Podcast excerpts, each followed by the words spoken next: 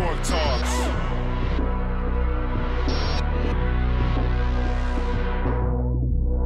Stay ahead of the curve.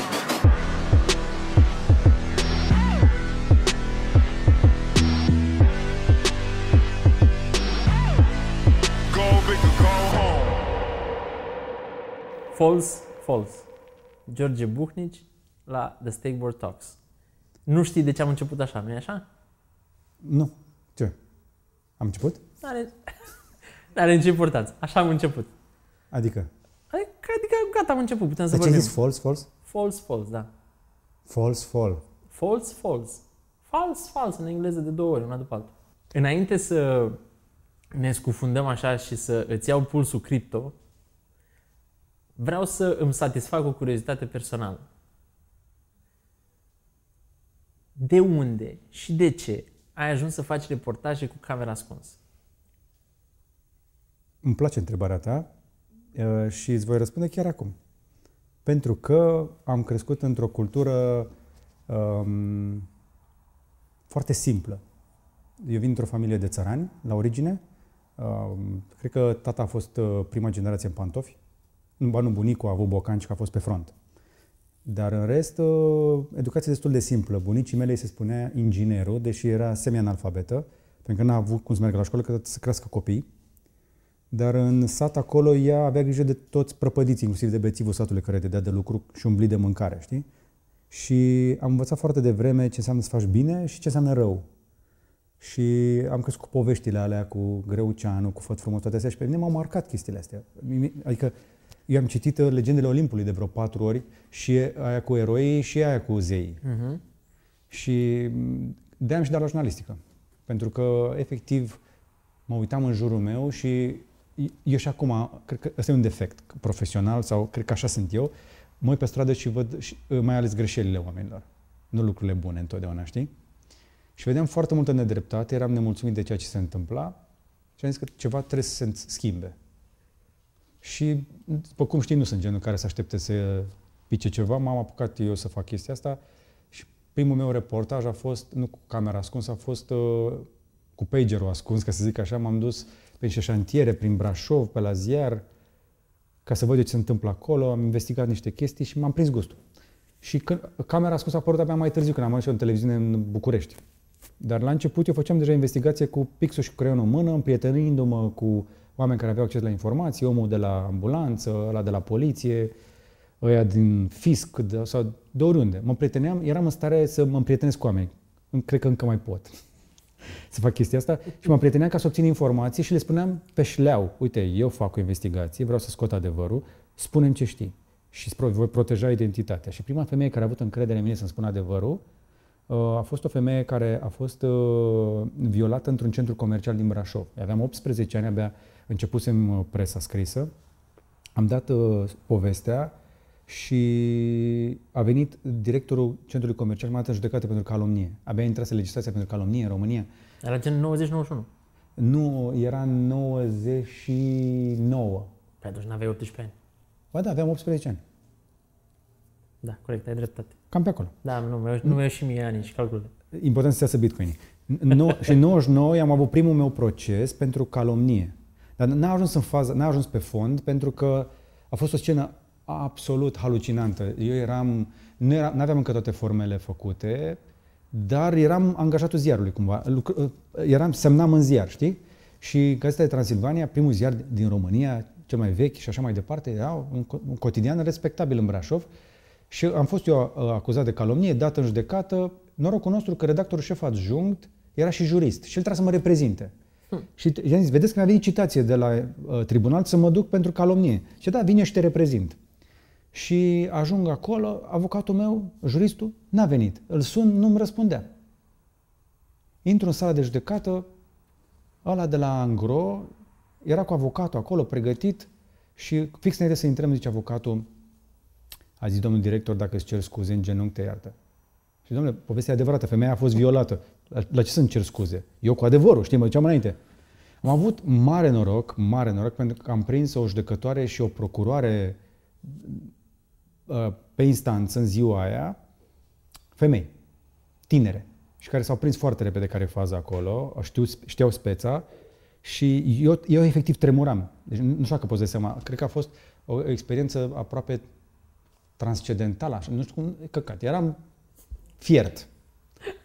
Și stăteam acolo pe băncile alea și erau mahos de buzunare, tot felul de ăștia, așa, și m- m- judecătoarea zice, uh, inculpat uh, Buhnici George Daniel, nu știu ce. Mă- Și eu, da. Și așteaptă acum vorbe. Și el zice, "Șt, da. Eu nu știam cum se făcea, că nu mai ce se... Ăștia aveau toți experiență. Striga catalogul. Prezent. Da. Și, mă, mă, și, zice, și începe și vorbește și zice, și, zice, "A, și zice în baza, a", și avocatul zice, da, și noi cerem, nu știu, ok. Și judecătoarea zice, ok, și cum pledezi? Și eu zic, cum să pledez? Păi zice, cum pledezi, nevinovat sau cere achitare? Eu mai văzut în ceva filme, achitarea era de bine. Și unul de lângă mine, un pungaș ne stau un hoț, zice, zi achitare, că scapi ușor, zi achitare. Și altul. și eu zic, nu vă supărați, dar eu, eu, eu știu că sunt nevinovat. Deci pledez nevinovat, nu? I-a încercat să mă ajute Da, judecătoarea. da. Și eu, da, da, da, da. Perfect. Și după aia începe procurorul și mai vorbește încă vreo două, trei minute, zice niște legi pe acolo, nu știu ce, și judecătoarea zice, în regulă, în baza nu știu ce, cauza se respinge pentru că nu are fond. Și sare avocatul ăla, cum adică se respinge? Aaaa! Și eu, eu eram, mă uitam așa, era, eram spectator la ce se întâmpla, viața mea putea să înceapă cu dos, un dosar penal uh, la 18 ani înainte să fie, am carte de muncă ca jurnalist și ea se certau pe, pe, pe viitorul meu acolo și eu habar n-aveam ce se întâmpla. Am plecat sprijinându-mă de pereți, tremurând, tremurând. Am plecat de acolo tremurând. Aia a fost primul meu proces și pe aia mai fost șase. Șase? Șase. Bun, experiența inițiatică a contat. După aia bănuiesc că nu ți-am mai tremurat chiloții la următoarele. Mi-au tremurat în Bulgaria, unde chiar am avut camera ascunsă și chiar am demonstrat niște chestii, am deranjat niște oameni care au fost la putere până recent. Povestește puțin cu Bulgaria, că știu că tu ai generat și o leacă de uh, schimbare a legilor pe acolo. Uh, Da, acolo a fost nevoie. Din fericire, în România n-a fost nevoie, că noi implementasem deja acquis comunitar. Adică legislația noastră spunea că jurnalismul pe domeniul public nu poate fi considerat uh, că afectează imaginea cuiva. Adică tu, la- datorită Uniunii Europene și legilor europene, tu poți să scoți telefonul, să filmezi pe stradă și să nu fii arestat. Da? Basic. Pe vremea aia cu camera, da? Și s-au chinuit bulgarii care abia implementaseră o parte din acquis comunitar să mă prindă pentru spionaj. Dar tu ce filmai la Bulgaria? Eu am filmat duty free românești. În duty free românești se vindeau alcool și țigări în cantități uriașe. Sergiu Nicolescu, Dumnezeu să-l odihnească, în uh, cât a fost în 13 noiembrie 2004, a avut un discurs în Senatul României în care a spus trebuie să facem ceva în legătură cu evaziunea fiscală din granițele terestre ale României. Și mă uitam siderat, îi mai citeam fluxurile astea, ne vedeam fluxurile de la Mediafax și ne mai uitam noi pe la știri și căutam și zic, mă la șeful meu de secție, eu eram de două luni în ProTV, trebuia să rup norii, nu să impresionez. Mă la șeful meu și zic, bă, Romică, tu ai văzut? Zice Sergiu Nicolescu că se face evaziune fiscală în granițele terestre. Așa și? Și zic, hai la, hai la, hai la ruse, hai la Giurgiu, mă duc eu acolo. Și ce vrei să faci? Evaziune fiscală. Mă duc eu să-i, să-i prind pe aia. Și eu deja, în primele două luni în ProTV, eu când am venit și m-am angajat în ProTV, am venit cu o listă de 60 de subiecte pe care le-am propus ca să mă angajez. Și nu le-a venit să creadă că eu am venit cu 60 de anchete, eu îmi pregăteam intrarea la ei, de multă vreme, eu visam să ajung la ProTV, știi? Și aveam o listă de reportaje pregătite. Uite, vreau să fac investigație cu stomatologi, cu mecanici auto. Toată pleiada de anchete de genul ăsta cu clienți uh, furați de tot felul de așa. Și deja mi se cam terminau și am început să caut chestii noi. Și Sergiu Nicolescu mi-a servit-o pe asta cu uh, evaziunea fiscală. Și m-am dus în granița de acolo și știi că pe vremea aia uh, prietenia română-bulgară nu funcționa așa mult, că noi eram, aveam graniță, îți trebuia să treci, era un pic complicat și uh, treceau câteva zeci de mașini pe zi. La câteva zeci de mașini și niște zeci de tiruri, știi câte duty free-uri erau pe partea românească? Mm. Zi un număr. Eu am să zic un număr mic și am să, o să Mai rămânem pune. toți șocați. 14. 6 am vrut să zic. 14 la noi și 4 la bulgari. Românii erau campioni la fraudă și am aflat după aia că pe fiecare magazin de duty free, care era un container norocit plantat acolo, în care aveai voie să-ți iei oficial două, trei sticle de whisky și două cartușe de țigări, nu mai știu cât era. Mărunțiși, adică Da, nu puteai să iei mare corect, lucru. Ei, alea declarau pe hârtie în fiecare zi vânzări cu de tiruri întregi. Deci tot sudul României se alimenta prin alea 14. A- Aia era evaziunea fiscală. 2004. 2004. Și eu am trecut prin uh, duty free-urile alea cu camera ascunsă și uh, toate pe care le-am găsit deschise, vreo 11 din ele, toți vânzătorii mi-au promis țigări și alcool în cantități mult mai mari decât cele legale. Unul chiar mi-a promis, i-am zis, vezi că o să treacă un prieten al meu cu tirul mai târziu, câte poți să-i bagi? Băgăm, șeful, băgăm cât vrei tu. Deci ăia erau atât de relaxați că nu-i verifica nimeni niciodată. Și au dat unui necunoscut promisiuni de genul ăsta. Problema care e? N-am mai zis, n-am mai zis chestia asta, dar a- acum e istorie oricum. Prostia cea mai mare pe care am făcut-o e că nu mi-am făcut corect temele și când am ajuns în graniță, uh, șoferul avea afidavit pentru că mașina ProTV era în leasing. Și m-am dus ca persoană privată, dar mașina era pe ProTV și vameșul a văzut a cui e mașina. Și noi ne-am dat persoane private, ne-am zis că, suntem, că avem filmare și acum mi-aduc aminte, scormonind în mintea mea, cum era un uh, polițist de frontieră care păzea duty free-urile, zona de duty free-uri, să nu cumva să treacă cineva gardul la bulgari și înapoi, care se uita foarte insistent la noi. Mai târziu m-am dus în Bulgaria, m-am întors și când să mă întorc în granița bulgară, vame și bulgari mă așteptau deja. Și m-au luat și m-au arestat pentru că cineva le-a spus că vine un spion la ei. Adică, practic, românii s-au prins de ce tu făcusești și atunci au zis, dă să, să-i dăm lui ăsta Este una peste fix cap. ca în toată istoria României, trădat de-ai mei. Și cât, cu, cum, cât ai stat la, la Bulgaria? Păi eu la, eu la bulgar, practic, ți-am zis că am, schimb, am prins schimbarea asta de legislație la jumătate. Eu am prins inclusiv instituția anchetatorului, încă nu aveau separată poliția de procuratură și m-a anchetat un investigator, anchetator, care răspundea în fața unui procuror, care era toartă în toartă și cu judecătorul și cu poliția. Și m-au băgat acolo într-un birou, au vorbit între ei bulgară două ore și mi-a dat o hârtie în bulgară să o semnez și noroc că eu, eu mai știam câte ceva despre șmenurile din România, dar bulgarii erau mult, mult, mult mai răi pe vre- și pe vremea aia. Și n-am semnat. Și în, în, în cele nu m-am insistat să-mi dea telefonul pentru că nu m-a arestat încă și mi-a dat până la urmă telefonul și am vrut să dau două SMS-uri ac- acasă și mi-a zis, stai acolo, vine un avocat. Și mi-au au vrut să-mi găsească cu chiu cu vai un avocat al trustului VAț, uh, germani, care făceau, uh, cumpăraseră niște ziare în uh, Bulgaria și aveau și România Liberă în România. Și cineva suna la România Liberă, băi, voi aveți pe cineva, da, și da, avem noi un avocat în Bulgaria. Și ce să vezi, avocatul Vațului în Bulgaria era fosta președintă a tribunalului din Ruse. și cu fostul uh, procuror șef din, uh, de raion, tot din Ruse, doi avocați foarte buni și noroc că n-am semnat porcăria de hârtie pentru că îmi semnam efectiv uh, o, o, în asta în care recunoșteam tot. Și a vrut să mă ia pe un articol de lege pentru spionaj care spunea așa, că polițiștii nu au voie să facă investigație cu tehnică specială decât sub autorizația scrisă a unui judecător atunci când speța este pe rol în instanță. Mm, mm. Eu nu eram nici într-o speță pe rol, nici polițist, nici așa, nici tehnică specială. Nu era tehnică de spionaj. Adică ProTV a dus facturi prin care demonstra cum a cumpărat camera aia ascunsă de la un furnizor din Marea Britanie care fu- vindea camere video.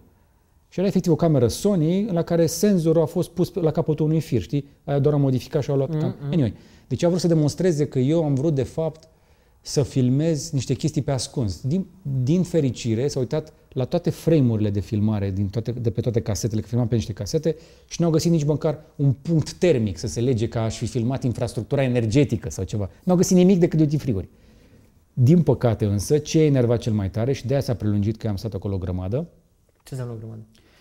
pe caseta pe care am filmat eu, filmase cu trei luni înainte o colegă de-a mea, Ioana Șanta, vame și bulgari care luau șpagă de la turiștii români. Ma... Deci știi cum era? Era ca pe, ca, ca pe casetele la VHS. Era filmarea mea, se întrerupea și după aia vame și un bulgar care și zice, tu ești ăla care, tu ne-ai făcut de rușine, țara ne-ai defăimat, nu, nu o să pleci niciodată. Și în momentul ăla mi-a dat arest maxim, Adică cât? Uh, 72 de ore în arestul în pârnaia poliției, acolo la subsol, fără saltea, fără nimic. M-am dormit pe, pe, pe niște condiții, nu vreau să zic. Și după aceea m-am judecat un an jumate cu ei, dar am, mi-au dat voie să plec din Bulgaria după 21 de zile și pe aia am mers doar la, doar la, la termene. Mi-au dat maximul posibil care se putea și s-au judecat cu mine până la Curtea Supremă pentru spionaj. Și asta pentru că procurorul șef de acolo era un fost boxer care nu se înțelegea nimeni, nici măcar primul ministru, că devenise scandal internațional. Se- Deci... Deci Mă duc aminte, da. nu a reușit nimeni, nici măcar uh, primul ministru care era Simeon, fostul rege, uh-huh, da? Uh-huh. Ăla l-a sunat pe procurorul șef, știu povești de acolo din Bulgaria, și a zis, bă, dă drumul românului. Ăla nu răspunde la telefon. Și procurorul șef al Bulgariei nu i-a răspuns primului ministru și l-a ținut. De ce? Că și ăla avea o vrajbă cu ei, că Ca întotdeauna. primul ministru l-a dat afară pe șeful Comitetului Olimpic Bulgar, care fusese filmat de BBC cu camera ascunsă când lua șpagă ca să voteze Londra. Și ăla era prietenul procurorului șef. Deci este exact o chestie balcanică asta la asta. Cum ai ajuns de la, jurnal, de la jurnalism de, investi, de, de investigație la tehnologie și tot ceea ce faci acum sub brandul Cavalerie? Băi, asta e, e o poveste lungă, dar e la vedere. Eu am făcut investigație până în... Deci în ProTV am făcut între 2004 și 2011, am mai făcut înainte în Antena 1 vreun an. După vreo șapte ani, opt de investigație în ProTV m-am prăjit uh, că uh, nu, mai, nu poți face mai mult. Eu nu cred că un investigator care face full time, adică eu făceam și noaptea, ca să înțelegi, făceam o grămadă de lucruri, nu poți să ai și familie și viață în același timp. Și efectiv am, am dat un burnout în 2011 și am, zis- m-am dus la șefii mei și le-am zis că nu mai pot, nu mai vreau, n-are efect. Și a fost așa o... o, o Spune că nu are efect, efect, nu are impact, nu? N-a- uh, avea impact în, la public, dar nu avea efect. Nu nu era o arestație. Adică nu erau repercusiuni. Da. Pe vremea aia nu avem DNA, era un PNA care era de decor, știi tu, PSD asta. Mm. Și șefii mei au zis, ok, și? Și vreau să fac o emisiune de IT. Și mai fuseseră chestii cu reporteri care au dat burnout înainte, care le-au dat voie să facă emisiuni câte o lună, două, că știau clar că se vor plictisi și se întorceau la teren. Și zice, bine, du-te și fă Și am făcut eu o rubrică și a- rubrica tot creștea.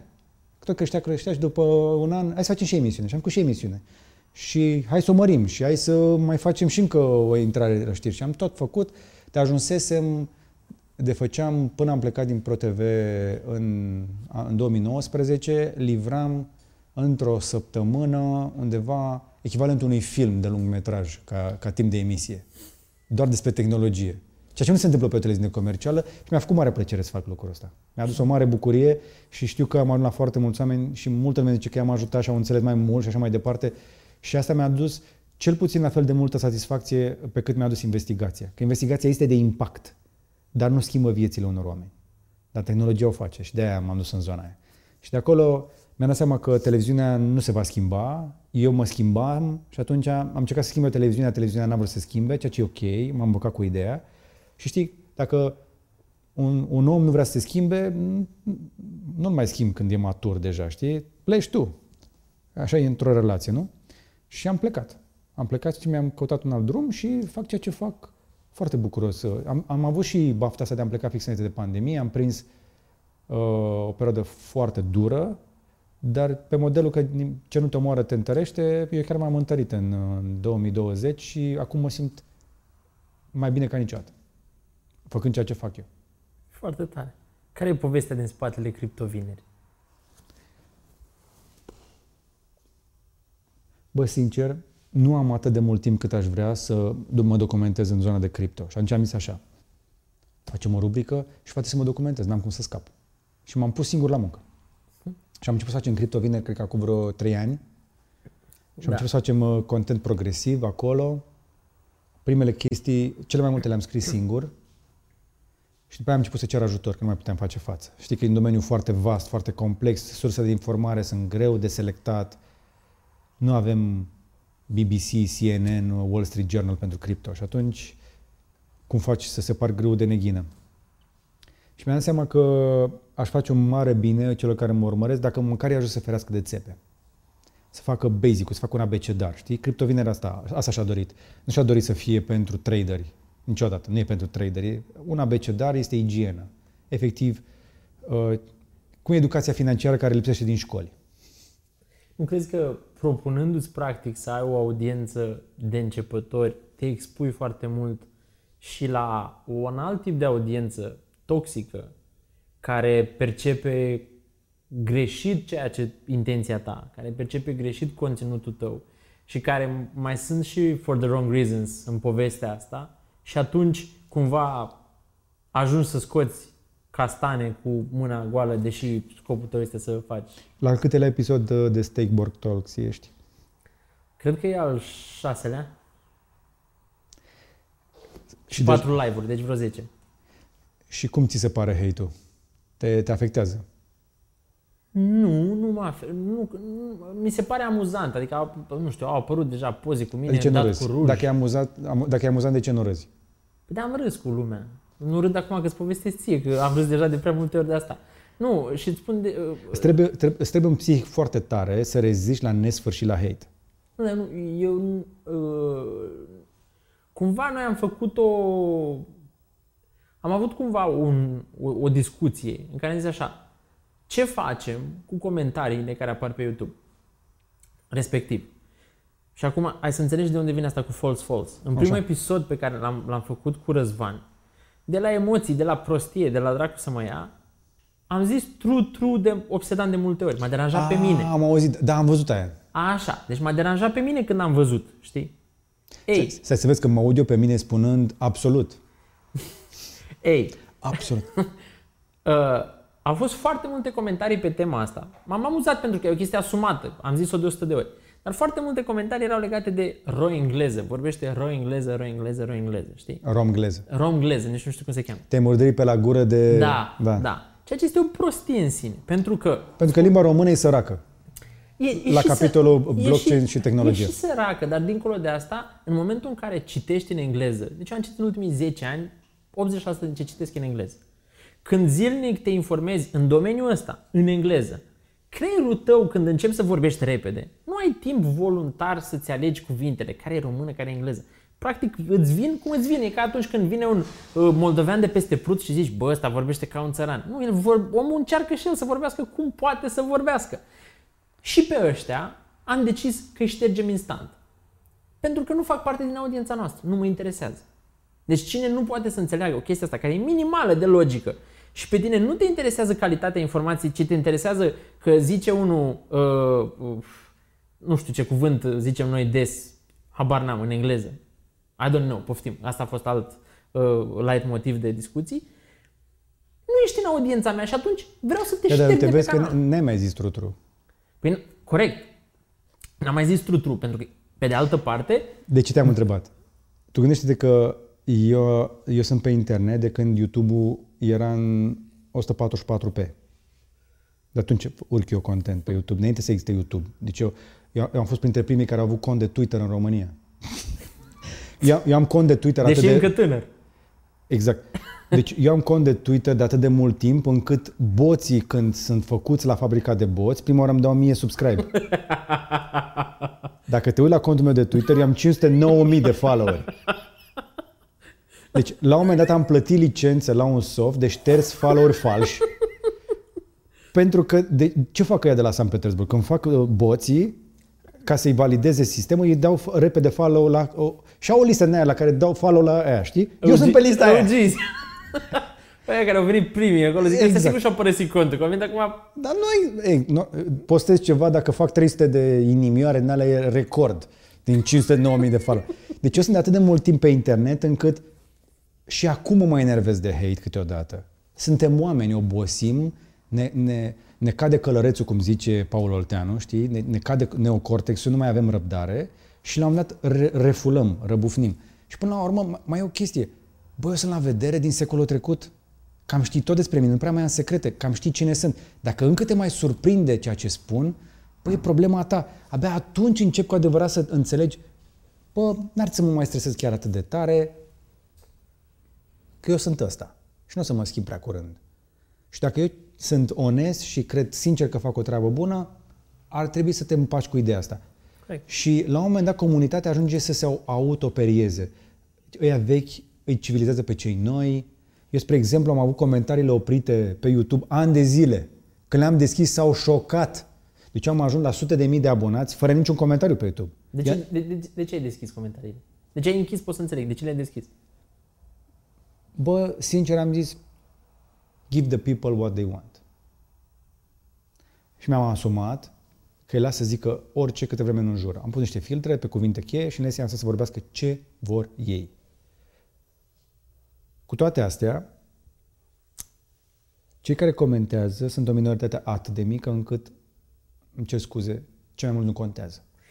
Și fără să fiu rău intenționat. Publicul meu, dacă te uiți, dacă îți arăt analitice, are media de vârstă tinde spre 40 de ani. Bărbații ca nici ca tine nu stau să dea comentarii pe YouTube. Au altă treabă în viața asta. Deci dau oia care sunt, mă scuzi, ori sunt super fani, apropiați de tine și te respectă, țin la tine, te urmăresc, sunt followeri adevărați, cum sunt membrii mei, care sunt plătitori, vin și mă urmăresc la live-uri, se uită, se încurajează, băi, să dăm like, să, să stimulăm algoritmul, știi? Ăia sunt un... Dar ăla, ăla, este, ăla este sămânța, e nucleul dur. Țin la ei, sunt atașat de ei, am întâlniri cu ei, le dau premii, fac tot ce pot pentru ei. Bă, dar în spate este, este un long tail de urmăritori din ăștia care cei mai mulți dintre ei sunt de oportunitate, m-au găsit prin algoritm sau au dat o căutare sau ceva. Nu, nu le pasă lor prea tare de mine și zic chestii și ei merg mai departe. Și eu trebuie să stau să triez balast. De-aia mă gândesc uneori, bă, dar de ce le-am deschis? Le-am deschis pur și simplu pentru că am vrut să dau oamenilor ceea ce vor. Pentru că nu, sunt stare, nu prea sunt în stare să refuz. Și multă lume mi-a zis, bă, dă dă-le drumul, hai să vorbim acolo. Mai stau din când în când și mai și răspund. Știi, știi care e motivul pentru care noi am decis să ștergem la propriu userii de pe canal? Mm. Filmasem primul, uh, filmasem cele două episoade cu Răzvan, care au fost mega de succes. Aveau 10.000 de... Ar fi trebuit să fie. Aveau 10.000 de view-uri la două zile după ce am dat drumul la canal, deși aveam 0 subscriberi. Aveam 800, 1000 de like-uri, 3 dislike-uri, dar 35 de comentarii negative. Cine s-ar fi uitat doar în comentarii, zicea, bă, n-am timp să mă uit la episodul ăsta, dă să văd ce zice lumea, ar fi zis, mamă, ce căcat e ăsta, nu mă uit niciodată. Da. Și atunci a zis, bă, stai o leacă, că nu e o reflex... Exact, ce, apropo de ce spuneai tu, că e o minoritate foarte mică, nu este o reflexie, cor- o reflexie corectă Da. a ceea ce am făcut noi acolo. Pentru că niște oameni care au fost interesați, au făcut minimum minimorum și au dat la- pe butonul ăla de like, dar ăia care și-au luat ei din timp să scrie trei rânduri despre cum poporul român care face content pe net uită limba română sau on, n-am nevoie de tine, adică la propriu, n-a dus niciun fel de plus valoare, nu Da. văd de ce. Adică e plin internetul, du-te și ridică-te și mergi în altă parte. YouTube-ul față de orice altă platformă are niște chestii. Este nu doar bidirecțional, cum este Facebook, Instagram-ul, mai are buton de dislike. Și mă la rata de dislike raportată la numărul de vizualizări. Mm. Trei dislike-uri, sunt, ești, ești parfum. Sunt convins. Sunt convins de asta. Sunt convins de asta. Dar era chestia asta de disproporționalitate Așa între e. comentarii, erau 30 de comentarii negative și 4 dislike-uri. Zic, bă, stai că ceva e în neregulă. În afară de cei din comentarii, dacă, vei, dacă veți pune paywall, da, deci dacă faceți membership, se poate comenta doar membrii, o să ai niște conversații atât de mișto, atât de faine, de o să zici că, bă, dar ăștia sunt alți oameni. Pentru că sunt alți oameni. Eu, spre exemplu, am uh, marea șansă, din când în când, să fiu uh, reiduit și de, de troli plătiți. Am- În, în perioadele de campanie electorală vin de la un partid pe aia, vin de la la altul. Și, și, și zic ce? Ca să ce? Fiecare cu pa- tabăra lui, ca să Am, Am, și- înjură pe aia alții de obicei, nu zic bine de ai lor. După care, acum, în, în perioada pandemiei, mi-a venit uh, ăștia, trolii ruși, care să spună poporul român cum vor fi inoculați și cu 5G-ul și cum vor să ne facă rău ăștia americani și nu știu ce, știi? Ca să nu se imunizeze. Uh, mai sunt astea pe partea de cripto, mai veneau într-o vreme, dar s-au uh, oprit ăștia care spuneau că dar de ce nu vorbești de moneda noastră, că ești împotrivă și faci nu știu ce. Deci tot timpul vor- vor fi câțiva nemulțumiți. Bă, da, una peste alta. Canalul crește? Da. Vizualizările cresc? Da. Avem o rată mică de dislike? Da. Perfect. Cum vede un jurnalist de investigație ca tine care e pasionat de chestia asta de investigație uh, lumea asta cripto, care e o lume, e o lume foarte superficială de multe ori, în care dacă intri foarte adânc în bucătărie, s-ar putea mai degrabă să nu fi vrut să intri. Cum o, cum, cum o percepi tu? Din poveștile pe care le-ai auzit până acum, îți dai seama că nu mi-e frică să mă joc cu focul. Și îmi dau seama că mă joc cu focul, cel puțin mă apropii foarte mult de el.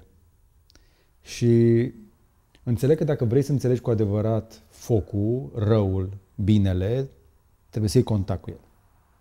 Nu poți doar să te uiți. că dacă te uiți, e doar o reflexie. Adică nu poți să simți, niciun copil nu învață despre viață mai nimic din ce îi spun părinții. Corect. Copiii nu fac ce li se spune. Copiii fac ceea ce văd. Și copiii nu se feresc de obiecte contundente până nu se lovesc de ele. Când a căzut prima dată fetița noastră, i-am zis soției, las-o. Păi biata de ea, ca orice părinte, știi?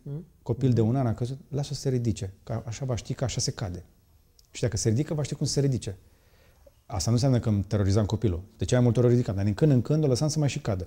Și cred că dacă eu nu înțeleg ce înseamnă binele și răul din chestia asta, nu am cum să fiu relevant pentru conversația asta. Care e binele și care e rău în cripto? Răul, Ca de obicei, faci cinste lucrului pe care l-ai spus că vezi uh, părțile negative. Am Exact. început cu răul. pe ca să terminăm cu binele. Păi nu, dar mi-era incredibil. Când Era te-am întrebat evident. care e rău și care e binele, Evident. uh, mă gândeam, hai să văd care e bine în capul meu. Binele îl știm, da, sunt toate promisiunile astea frumoase. Eu nu sunt uh, ca unii care cred că m, blockchain-ul și cripto în general uh, sunt niște soluții tehnologice care caută uh, o problemă pe care să o rezolve. Nu, eu, eu chiar cred că identifică probleme reale, doar că adopția lor este prea lentă pentru ochiul neantrenat. Uh, Dar răul pe care îl văd nu este din blockchain, este din răul din oameni.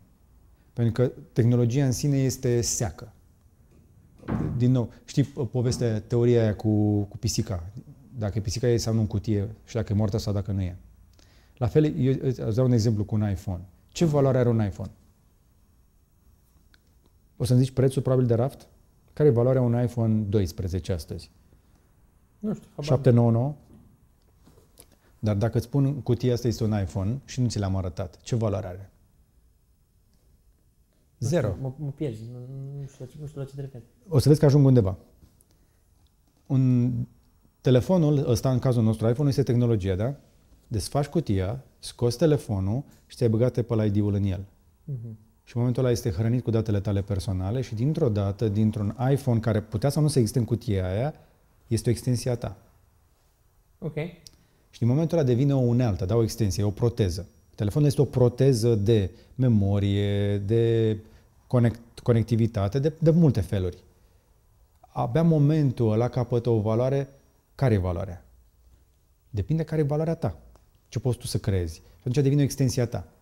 Și eu cred că uh, și tehnologia asta blockchain augmentează binele sau răul din oameni. Voința lor, dacă vrei. Unde e tehnologie? Încă în cutie, nu? Uh, n- Da, din păcate da, pentru că unde te-ai lovit tu de blockchain astăzi? Întrebarea nu e bună.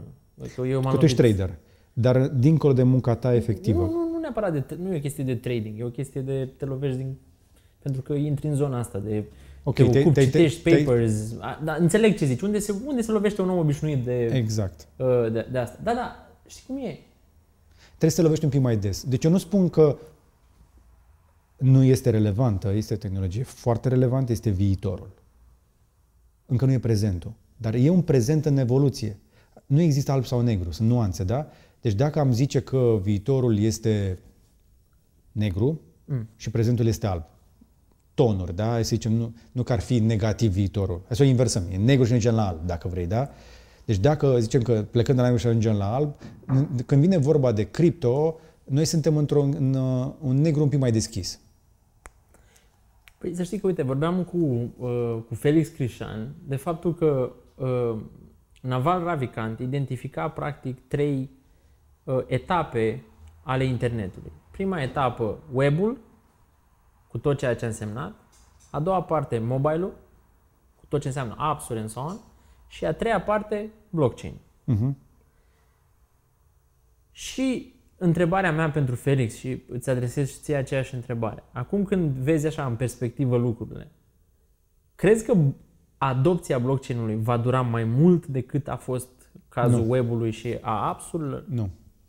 Nu și nu are legătură cu blockchain-ul, ce o să zic acum, are legătură efectiv cu distrugerea tuturor frontierelor. Uite, dacă te uiți în uh, top 100 companii, da? Acum 30 de ani erau, 9 din 10 erau petrol. După care au devenit tech și dintr-o dată a venit așa de nicăieri o companie de... Ce, ce face Tesla?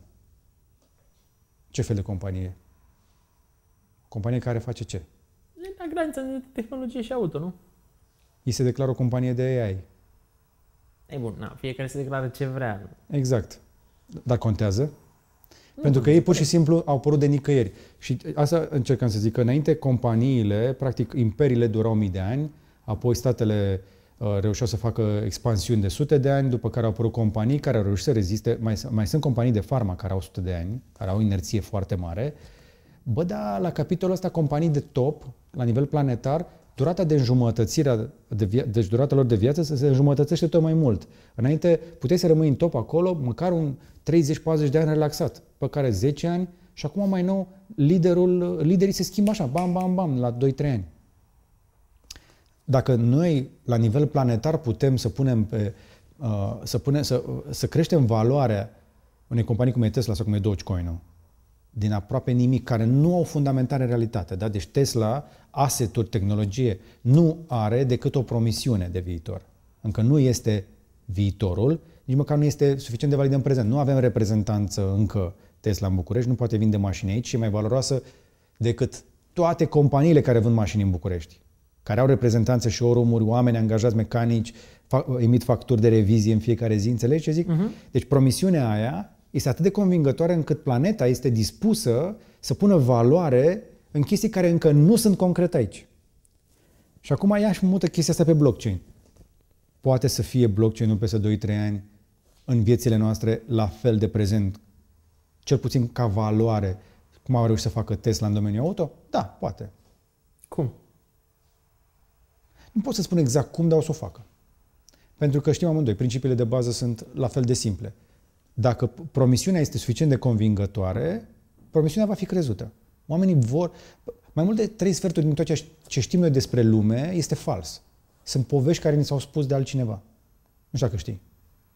Deci, din tot ceea ce știi tu, Este inclusiv... teoria aia cu we, we- we explain everything that is seen by something that's unseen. That is not seen. Dacă vrei mai dur de atât, uh, un copil din patru se estimează că are alt tată decât cel din hârtii. Deci, cop- și copiii se fac din ce? Din povești, nu? Argumentul definitiv a fost, dacă nu m-a, dacă nu m-a convins aia cu faptul că uh, Da. celelalte argumente, bă, hai să dăm, ajungem acolo unde doare. Exact. Are altat. Și atunci, dacă povestea e suficient de convingătoare a acestei tehnologii, și ea nu trebuie să demonstreze mare lucru.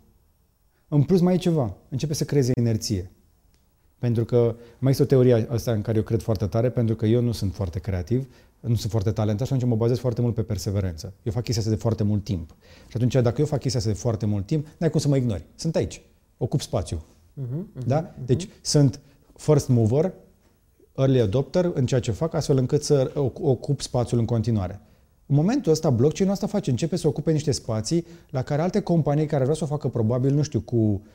M-a, mai vorbește cineva de MySQL zilele astea? Sunt chestii care s-ar rezolva foarte ușor cu un SQL. Da? Nu mai vine nimeni să zică, uite, noi vrem să rezolvăm problema asta cu un SQL. Nu, o facem în blockchain.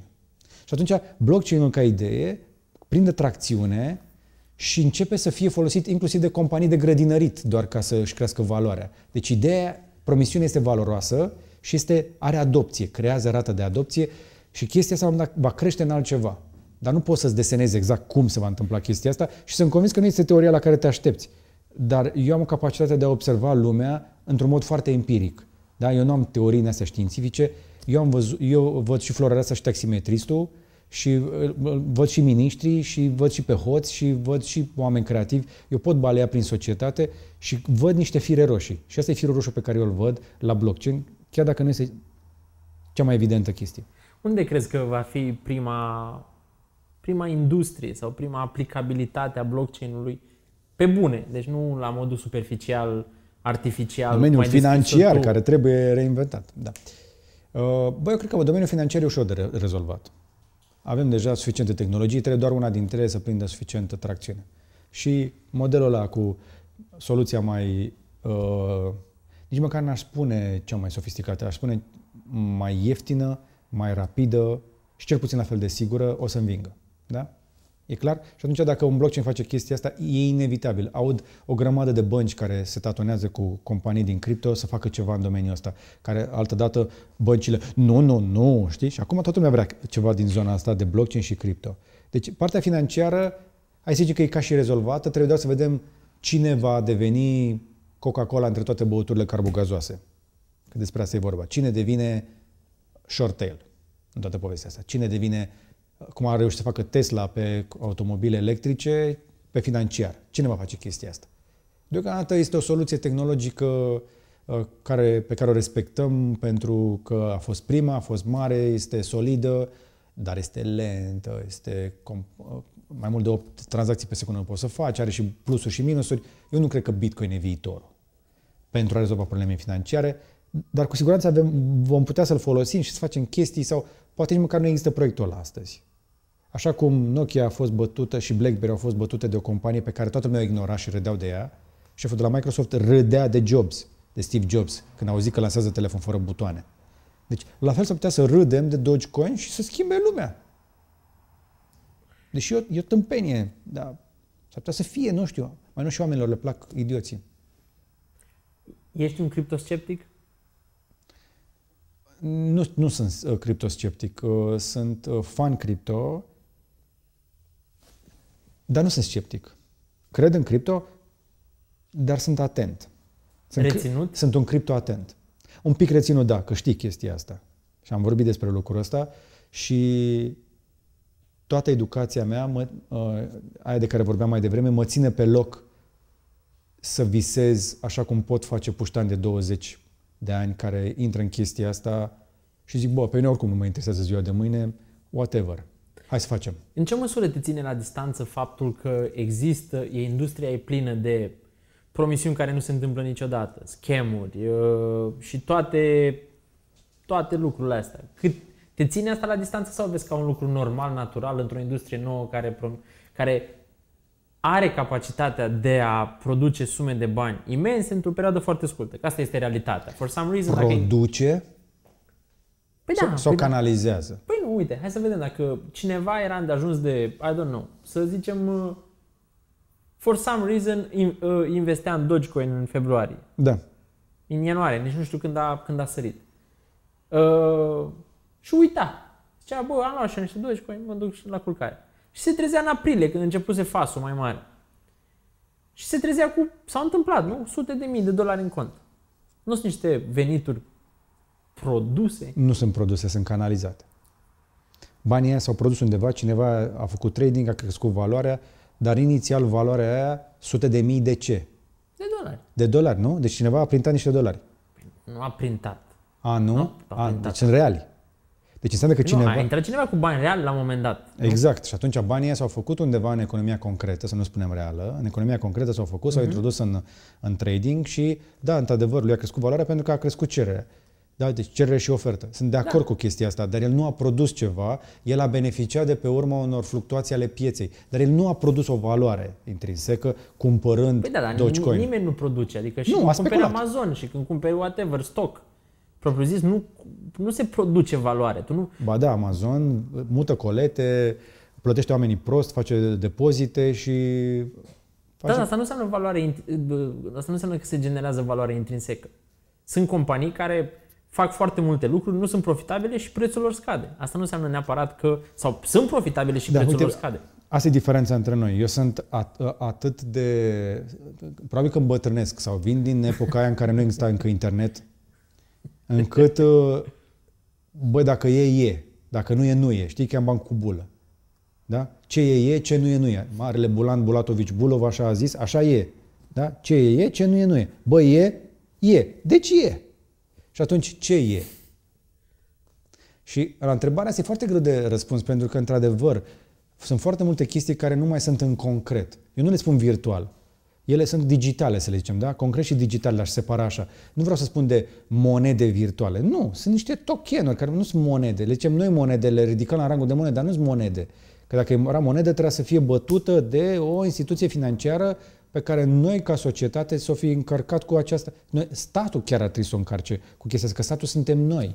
Și atunci, ce facem noi? Noi tranzacționăm niște tokene, niște tokene, niște fel de bilete la tombolă, nu știu cum să le zicem, niște scoici. Așa, înce- așa a început, într-adevăr, sistemul monetar. Deci ar putea să aibă valoare, pentru că noi îi dăm valoare tranzacționând. Și atunci, deci în mintea mea e un conflict. Eu sunt, eu sunt uh, pe de-o parte, sunt 9 Ți-ai dat și argumentul pro și contra în decurs de 5 secunde. Exact. Deci jumătate din creierul meu e în 1995 și celălalt e în 2025. Nu e cumva o, o, un bet pe care tu îl faci? Îți dau un exemplu. Mm.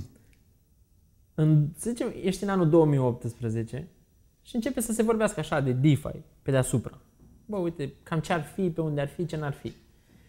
Și tu spui ca om care stai cu, cu nasul prin cripto, zici, bă, dacă într-adevăr DeFi ar putea fi o chestie interesantă pe viitor, probabil câțiva, unul, doi sau niciunul, dar hai, s-ar putea totuși să existe câțiva, dintre viitorii Amazon ai DeFi, Microsoft ai DeFi și toți ăștia, poate se nasc acum. Hai să văd un pic prin piața asta plină de uh, uh, monede de rahat și promisiuni și vrăjeală, hai să vedem un pic care ar putea fi acest, aceste blue chips, cum se numesc în industrie. Mhm. Și zici, bă, uite, este un, o, un, o monedă, se cheamă Lend. Bă, care e treaba cu ea? Păi uite, are echipa aia, nu știu ce, face aia, uh, uh, și asumă asta, face asta, au Ok. investitorii ăștia, a intrat Andresen Horowitz, uh, sunt, ai, unești câteva puncte. Și zici, bă, câți bani pot să pun și eu? Bă, 1000 de dolari, 500, 100 de dolari, n-are nicio importanță.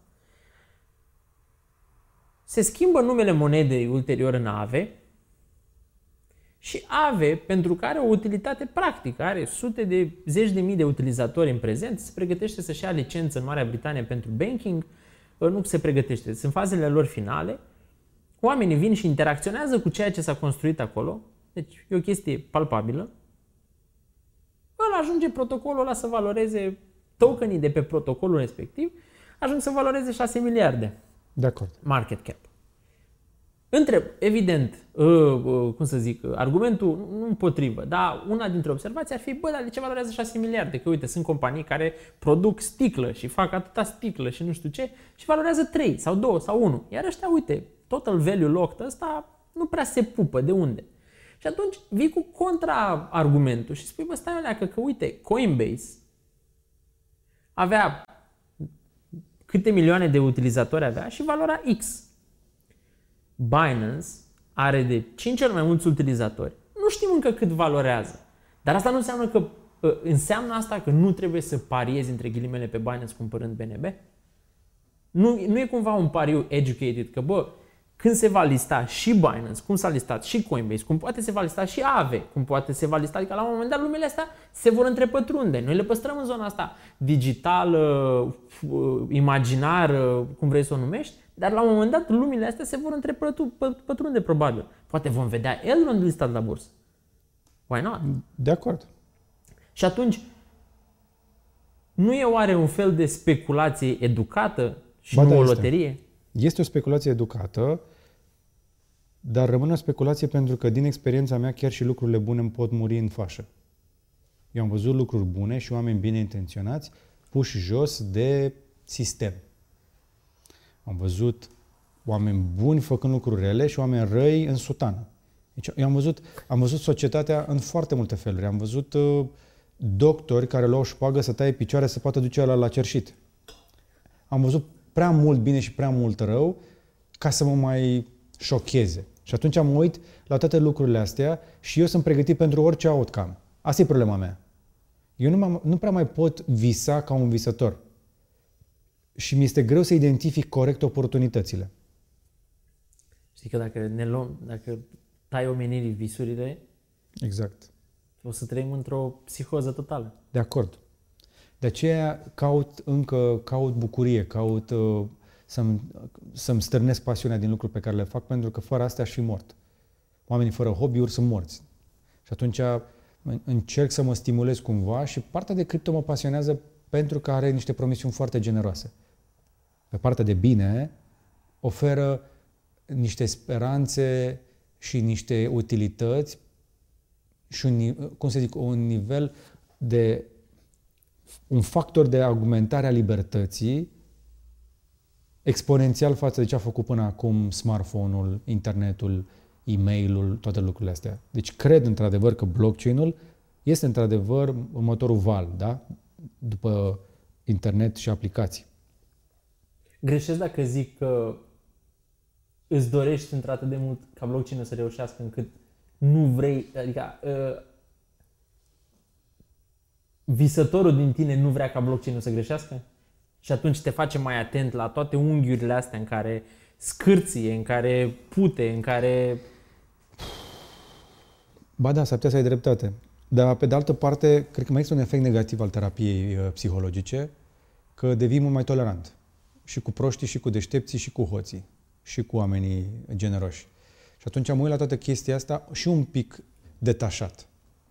Nu sunt, uh, nu joc în nicio tabără. Cred că asta e o problemă cu mine, pentru că multă lume mă percepe ca fiind, bă, dar asta cu cine e? Eu, eu nu sunt cu nimeni, eu sunt cu mine. Păi știi că ăștia care stau așa tot timpul îs cei mai luați la măciuci, îs cei mai urâți, iubirea pentru ei e mică de la ea care îi apreciază și ura e Da. disproporțional de mare fa- de la ea care nu-i halesc. Exact. Și mai e ceva. uh, Când oamenii nu știu unde să te potrivească, le este mai ușor să, să-și imagineze că 74% despre tine, 74-75% despre tine ceva, știi?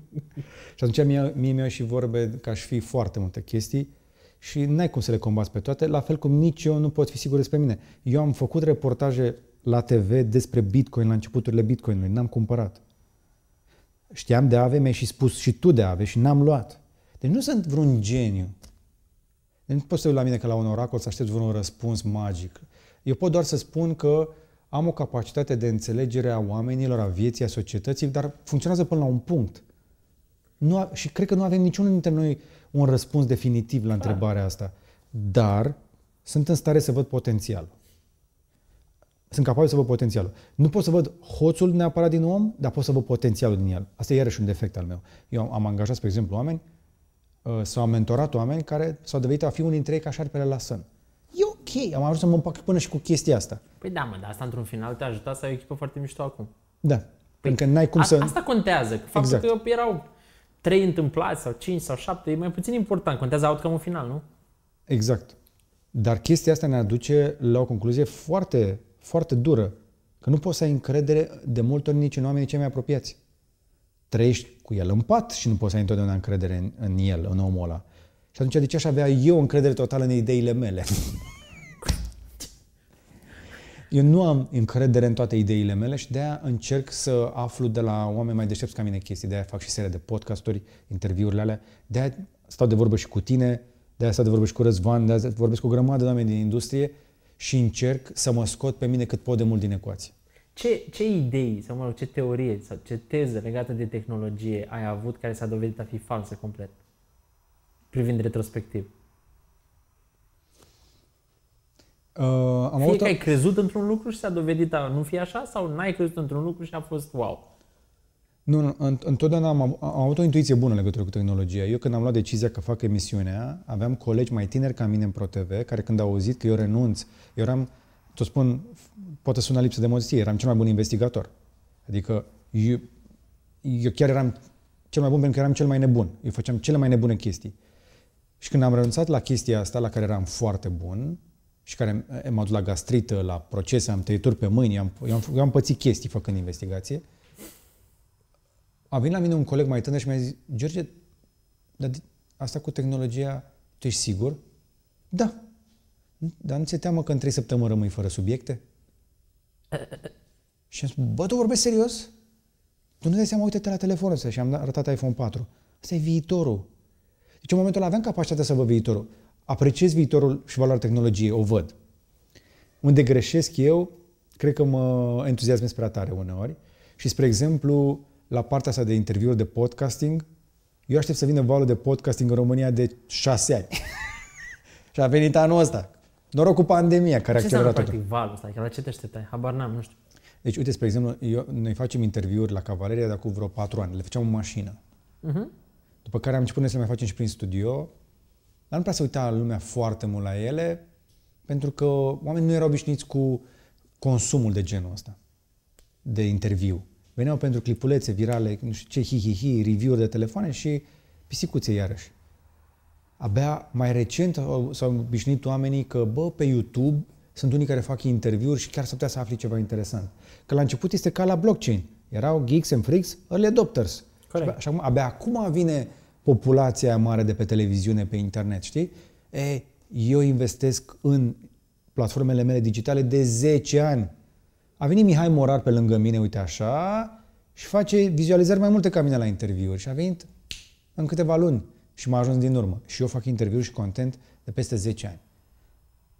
Păi da, dacă ai vorbit și tu ce vorbește el, probabil... Omul este Timp. foarte bun la ce face. Dar el a făcut... Da, pi- sau, a, e, a, a alt- e alt pivo- subiect, comparația e un pic de apples and oranges, adică... Nu, nu, pe partea de interviuri cu oameni.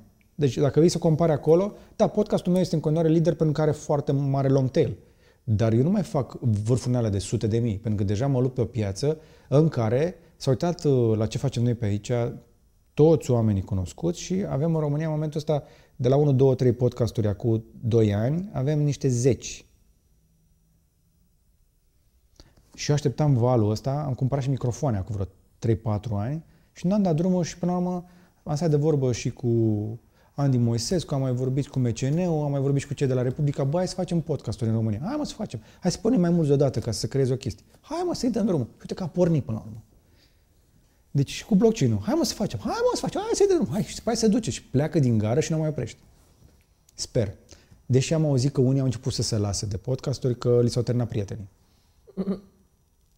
Spre final vreau să te întreb cum a fost interviul cu Robert Kiyosaki? Nu știu dacă ai apucat să... Robert îți- îți- Kiyosaki este puiuț pe lângă uh, unul dintre înalții prelați pe care trebuie să intervievez eu din România. Față de Tăricianu este puiuț. Față de Berceanu. Față de alți Am adus și moguli. dinozauri. Săracul Berceanu n-a mai apărut în prim Berceanu plan de 10 era- ani. Berceanu era la interviuri șarpe. Foarte bun. Un politician la deci rău, hoț, toate, toate lucrurile, da? Bă, dar la capitolul... Eu am, fost, eu am fost corespondent pe Ministerul Transporturilor uh, ceva de genul vreo 5 ani în care am schimbat șapte miniștri, ca să înțelegi. Deci eu știam pe, și le știam și echipele, știam care și cu cine ce face, toate astea. Și pe vremea aia să scoți o chestie din Ministerul Transporturilor cu Berceanu acolo era o combinație. Era o treabă. Bun, zim cu Robert Kiyosaki. Robert Kiyosaki e puiuț. Robert Kiyosaki are o metodă foarte simplă de distrugere a celui care pune întrebările, pentru că el vrea să treacă prin cel care pune întrebările la publicul lui și să arate publicului lui că, de fapt, el e mult mai deștept decât cel care îl întreabă și să îi aducă să le vândă soluția lui miraculoasă, snake oil-ul lui, da? În cazul lui, care era chestia? Școala te învață prostii. Suntem de acord că școala te învață prostii, dar ce facem cu chestia asta? spune, îndoiește-te de orice. Ok, și după aia hai să facem ceva cu chestia asta. Școala te învață prostii. N-ai înțeles că banii nu știu ce. Ok, dar și ce facem după? Știi, ca și cu ăștia de la aur. Sunt foarte bun la constatat. Dar ce facem după? Zim tu ce ai învățat nou de la Kiyosaki în interviu de la mine. Că am învățat că, E nesimțit, atât. că eu, eu m-aș fi ridicat și aș fi încheiat eu interviul mult mai devreme ca tine și ți-am apreciat răbdarea și tactul și experiența de jurnalist și... Uh, Eu nu eram deci, acolo. Deși îți recunosc. Zic, Eu, eu nu eram acolo. Eu mi-am dat seama foarte repede care e metoda lui. Mi-am dat seama clar că vrea să mă trigăruiască. Și a fost un moment din ăla de jurnalist. Eu când intru pe partea de interviu, intru într-un fel de stare de flow, aproape trans, așa. Eu nu pot să fiu multitasking a- aproape deloc. Bă, dar în fața camerei sunt foarte atent. După aceea să muci. Mă duc într-un colț și stau liniștit o oră, două, nu, mă- nu mă mișc de acolo. nu știu dacă... Tu nu pățești chestia asta? Nu, tu ești mai altfel. Păi nu, dar nici n-am fost pus, cum să zic, na, nu, nu, nu se pune. Adică Deci tu după ai- Kiyosaki m-am ai dus și am avut- stat liniștit în parcare o oră în mașină și m-am liniștit. Nu am enervat deloc.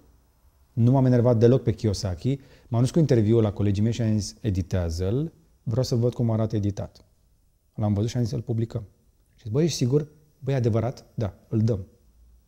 Pentru că cine înțelege cu adevărat, dincolo de cuvinte, ce s-a întâmplat acolo, va înțelege care este caracterul lui. Pentru că eu l- am făcut judo cu el. L-am lăsat să cadă pe greutatea lui. În momentul în care tu nu răspunzi la atacurile alea de 2 lei, până la urmă el cade. Că nu mai avea altceva în spate. El nu mai avea alte argumente în afară de aia. Că eu nu înțeleg și că trebuie să challenge everything și că sistemul este rigged. Ok, și după aia mai zi ceva.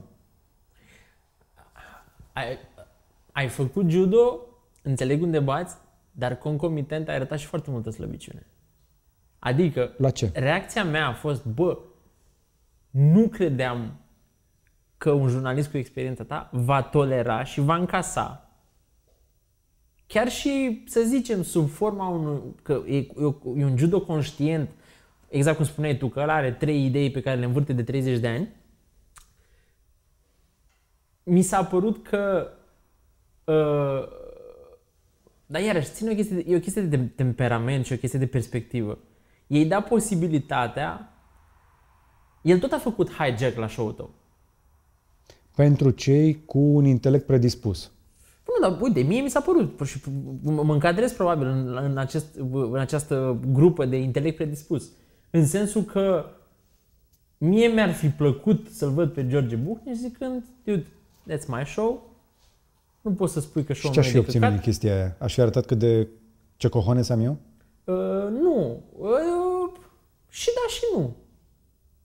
Adică, d- și dacă, și dacă, Ideea- dacă ai ideea- tolerat aia într-un final, ce, ce ai obținut? Că a văzut lumea că Kiyosaki e nu știu cum și ce dacă? Bă, eu mergând, cred- pe logi, mergând pe raționamentul tău. Și mai departe ce? Păi, eu, eu cred, am vrut să le ofer oamenilor o imagine cât mai, cât am putut eu de onestă asupra acele conversații a- și să-și ia deciziile singuri. Da, Care- cred că ai obținut asta. Care e aftertaste-ul? Ala contează. Pentru că eu, tu gândește-te, eu în cariera am fost... Ți-ai în- pierdut timpul. After taste-ul ăsta e. Că Al- tu ți-ai pierdut timpul cu Eu? interviul ăla. Da. Că într-un final, ai, Nu, eu m-am distrat. Mie, mie mi-a plăcut. ai, că n-ai stat de asta în mașină o oră ca să te calmezi. Nu, eu, eu voi sta și după dis- interviul ăsta un pic să mă decompresez. Fac decompressing. Deci, eu în momentul ăsta îmi simt deja ochii în cap cum mă ustură în spate acolo, dar mintea mea în continuare este uh, e, e pe o energie din asta, știi? Sunt foarte focusat pe discuția asta, îmi place, vreau neapărat să uh, transmit mesajul, dar după asta va veni un preț de plătit. Eu mă duc și o să fiu mut. Păi oricum, încheiem că e 11 noaptea, ca să înțeleagă lumea de ce, de, de ce te ustură ochii în cap. Adică nu, nu filmăm la 6 seara. Dar Uh, uh, de, cred că e o oră interesantă pentru... Am stat și m-am gândit, uh, cred că late night este ora corectă pentru cripto. Da, păi de asta se și cheamă live-ul pe care îl fac eu. Se cheamă Crypto After Dark. Iată. Uh, un ultim lucru vreau să te mai întreb. Știi că sunt acele short Twitter descriptions Uh-huh. în care trebuie foarte scurt, pam, pam, pam, pam, pam.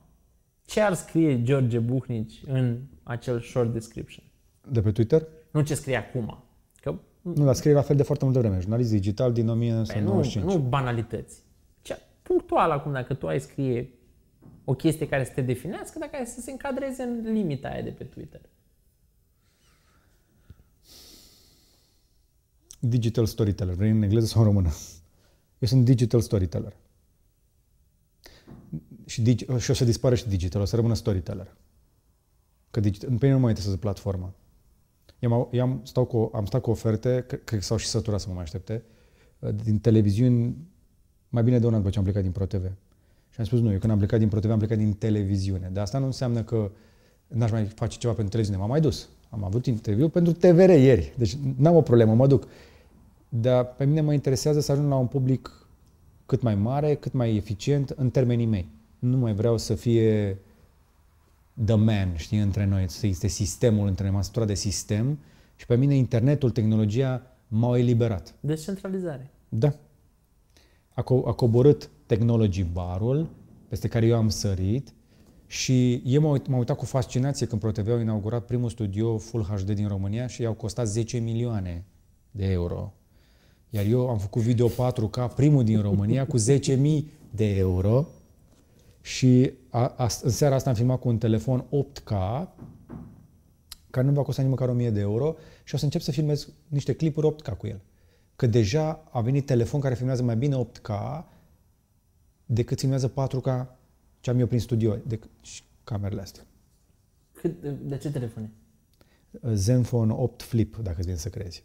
Filmează 8K, 24 fps, stabilizat, cu color correction direct în softul din cameră. Pentru că com, uh, computational photography, senzorii același de anul trecut, tehnologie mai nouă, chip mai nou, soft mai nou. Și de-aia eu sunt un storyteller care va folosi orice metodă de tehnologie să ajungă la oameni. Ultima întrebare. Care e relația ta cu banii? Am o relație stâmpită cu banii. Uh, Pentru că am venit din sărăcie, am muncit foarte multă vreme de foame. Am reușit totuși să-mi urmăresc visul.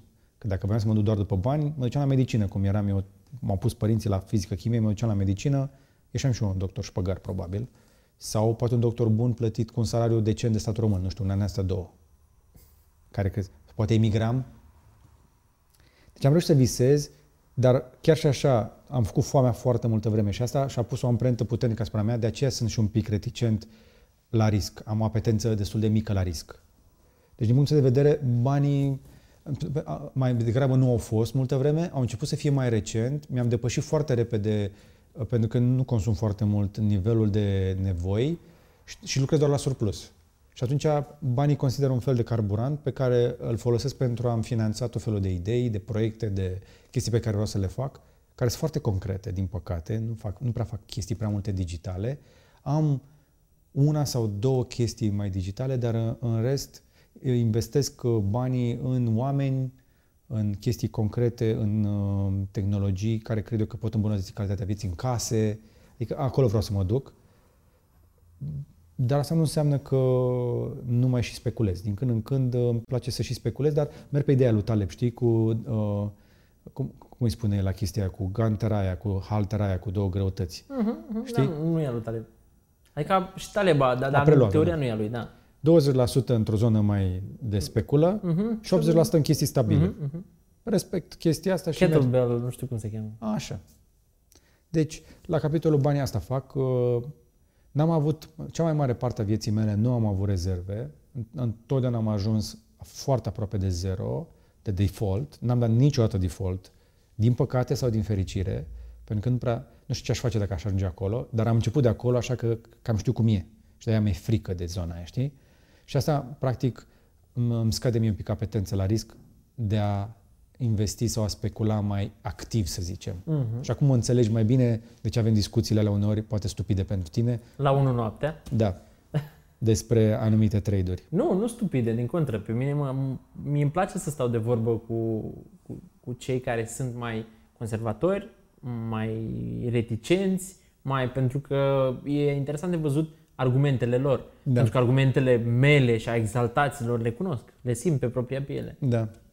Acum trebuie să o spun până la capăt, uh, dacă, îți, dacă nu uiți să take profit, uh, un om ca tine poate ajuta un- unul ca mine să-și schimbe radical viața. Și eu sunt recunoscător pentru multe din sfaturile pe care mi le-a dat, pentru că sunt mult mai bine azi decât eram acum un an. Și n-aș zice mai mult de atât, dacă cine vrea să înțeleagă, o să înțeleagă. Deci, ideea e bine să ai măcar prieteni de genul ăsta. Și să asculți de ei. Să mai și asculți de ei, da. Să mai și asculți de ei. Să mai și asculți de ei. Însă, am o singură temere în legătură cu un om ca tine. Mm. Nu știu dacă vei putea identifica corect um, un moment de reset. Întotdeauna apare o lebădă neagră pentru cei care lucrează acolo, dar pentru unul ca mine e inevitabilă. Ce înseamnă reset? La ce te referi când zici reset? Te referi la un bear market, de exemplu? Nu, nu, nu. Poți să-i spui bear market. Noi am zis criză financiară, Mhm. crach, cum vrei să-i spui. Întotdeauna apare un moment din ăsta de reset. Da. Eu, spre exemplu, am avut un feeling de genul ăsta, vorbeam cu prietenii mei și le spuneam, în 2008 se plângeau că nu câștigă suficient de mult. Băi, dar tu mai ți-a dublat salariul în ultimul an. Tu mai ce ai fost în vacanță, nu știu unde, în străinătate. Mhm. Și a de fac cap, ai, câștigi foarte bine. A, că nu, că aș vrea și mai bine. Și bă, nu- nu e ok ce se întâmplă. Da, e, e mult prea bine dintr-o dată. Și toți senzorii mei de pericol sunt așa, girofarurile din capul meu fac așa când vine vorba de momentul în care ne aflăm. De-aia mi-e frică de perioada următoare. Dacă avem dreptate și blockchain-ul is here to stay și să schimbe Da. lumea Criza așa va cum- fi doar o etapă, cum da. credem noi, exact, va fi doar un snapshot in time, pe care e un fel de baptized by fire, pe care toți trebuie să trecem, Și cei care My vor friend, rămâne my în, friend. în corabie, ăia merită cu adevărat fi să oameni- culeagă roadele propriilor Așa e. pariuri. Da, dar poate că sunt eu mai, nu știu, mai socialist. Nu, mă- nu mă consider socialist, că nu sunt. Dar mie mi-e frică că mulți oameni vor pierde 90, cel puțin 90% din banii cu care au speculat și de multe ori nu au speculat cu bani de speculă, au speculat cu banii familiei, cu economii, cu case, cu chestii care nu trebuiau În speculate. fiecare zi oamenii ăia speculează la păcănele, Nu, nu toți. în fiecare... Nu, nu toți. Acum e un Caritas global. Dogecoin e Caritas global, suntem de acord? Crezi că sunt mai mulți oameni care investesc în Dogecoin decât oameni care merg la păcănele? Nu. Crezi că sunt mai mulți oameni care investesc în Dogecoin decât oameni care joacă la loterii? Nu. Atunci înseamnă că nu suntem chiar. Da, dar asta e singura justificare pe care o avem pentru volatilitate? Uh, volatilitatea este uh, consecința gridului uman. E, e consecința, e imaginea noastră puși în fața posibilității de a face foarte mulți bani făcând nimic. Sau pierzând? Uh, nu, noi nu ne gândim că o să-i pierdem. Că cine intră în cripto, deci a, chiar astăzi vorbeam, vorbeam despre volatilitate și Da. spuneam că volatilitatea a fost un catalizator pentru adopție. Corect. Tu, eu, toți, în afară de cei care au fost 2010, 11, 12, 13 în Bitcoin și in- inițiatorii Ethereum-ului, cei mai mulți dintre noi zic că, bă, cred că se, e interesant să pot face un pic de bani aici. Ulterior am devenit interesat și de ce, ur- ce, de, ce, Așa este. ce vine din asta. De tehnologie, de Așa faptul că poate să fie banking for unbanked, faptul că se poate vota pe, se va vota pe blockchain and so on and so forth. Vaccinarea este pe un blockchain privat. Vede, La, în vezi? România. Ai văzut că pe certificat da. de vaccinare este un hash? Da. De asta îți spun că avem, apropo de când ne lovim de chestiile astea, s-ar putea ca, te- știi că tehnologia bună nu se vede.